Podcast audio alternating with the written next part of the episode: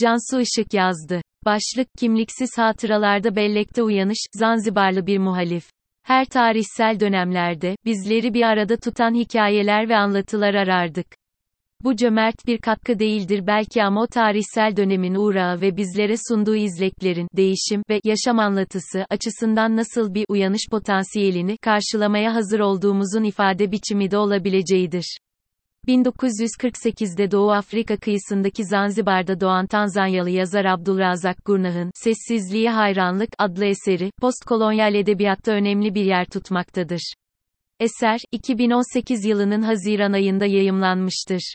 Kültürler ve kıtalar arasındaki körfezde sömürgeciliğin etkilerine ve mültecinin kaderine nüfuz etmesi sebebiyle 2021 Nobel Edebiyat Ödülüne layık görülen yazar Gurnah, 1986'da Volsoinka'dan bu yana Nobel Edebiyat Ödülünü kazanan ilk siyah Afrikalı yazar olmuştur.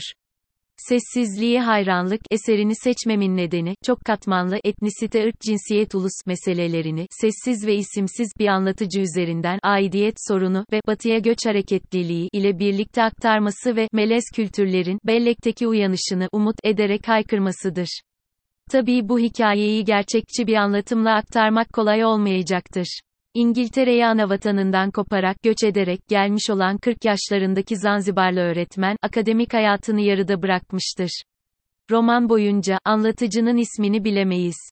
Kimliğin en muğlak tarafı da adı konulmamış, belleğe sinmiş bir hatıranın mekanla yani coğrafya ile kurduğu bağın da kopuk olmasının yaratmış olduğu izlenim, sessizliğin içgörüyle okuyucuya ulaşmış olmasıdır. Hatta yaratmış olduğu hissiyatın modern kültürlerdeki izleridir. Bir arada olmak en güzel tanım, memleket, aile, sevgili, eş. Ancak, hissiyat, yarıda kalmışlıklardır. Zenzibar adasının yerli halkı zenci olmakla birlikte, eskilerden bu yana İran etkisinde kalmıştır. Daha önce Arap etkisinde yaşamış. Çoğunluk ise Müslüman. Bu etkiler, saydığım etkilerden daha fazlasını içeriyordu. 16. Ida Vasco da Gama ile Portekiz'in eline geçmiş. 17. YY ortalarında Umman Sultanlığı egemen olmuş. Kısa Alman egemenliği ise 1. Dünya Savaşı'nın sonuna kadar. Daha sonra ise Britanya İmparatorluğu'nun parçası olmuş. Bu egemenlik, 1960'lara kadar sürüyor. Hint etkileri de ticaret ile yerleşmiştir.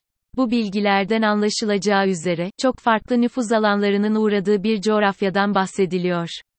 Gurnah'ın eserleri genel olarak, Afrika'dan Avrupa'ya ve özellikle de İngiltere'ye, göçü yoğun olarak aktarması üzerine kuruludur. Zaman ve mekan, anlatıcıda yabancılaşmış bir kimlikle yer bulmuştur. Artık ana vatanına dönmek istemeyen isimsiz anlatıcı, bir sabah yüzünü yıkar, tuvaletler tıkanmış, su bulmakta zorlanıyorlar ve tiksintiyle karışık bir içgörüyle İngiltere'de yaşadığı evini tasvir eder. Emma adında İngiliz bir kadınla evlidir ve Amelia adında kızları olur, gerçek bir ailesi ve bir yurdu olduğunu hatırlar. Sınırlı bir anlatı değildir bu. İzleyenler bilir, Pocahontas adlı bir çizgi film vardı.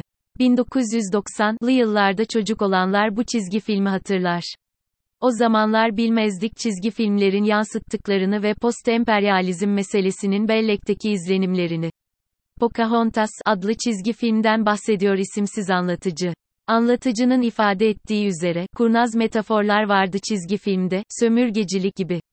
Pocahontas, haysiyetiyle zorluk karşısında kalmanın adıdır.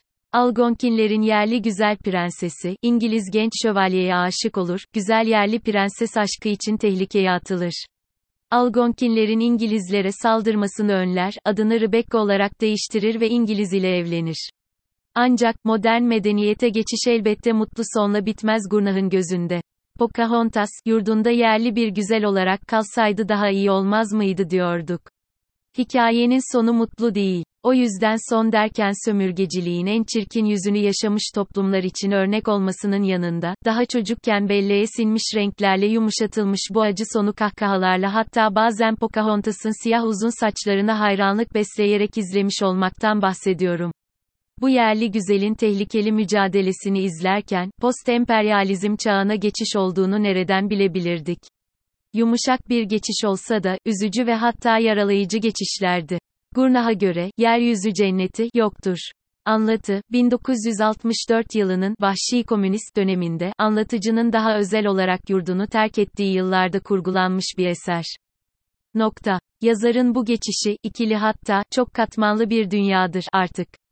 Mahcubiyet ile ülkesini terk edip, Emma'ya kavuşma özlemi, kavuştuktan sonraki bunalımı ve hüsranıdır sessizliği hayranlık, Pocahontas onu da terk etmemiştir kalbinde.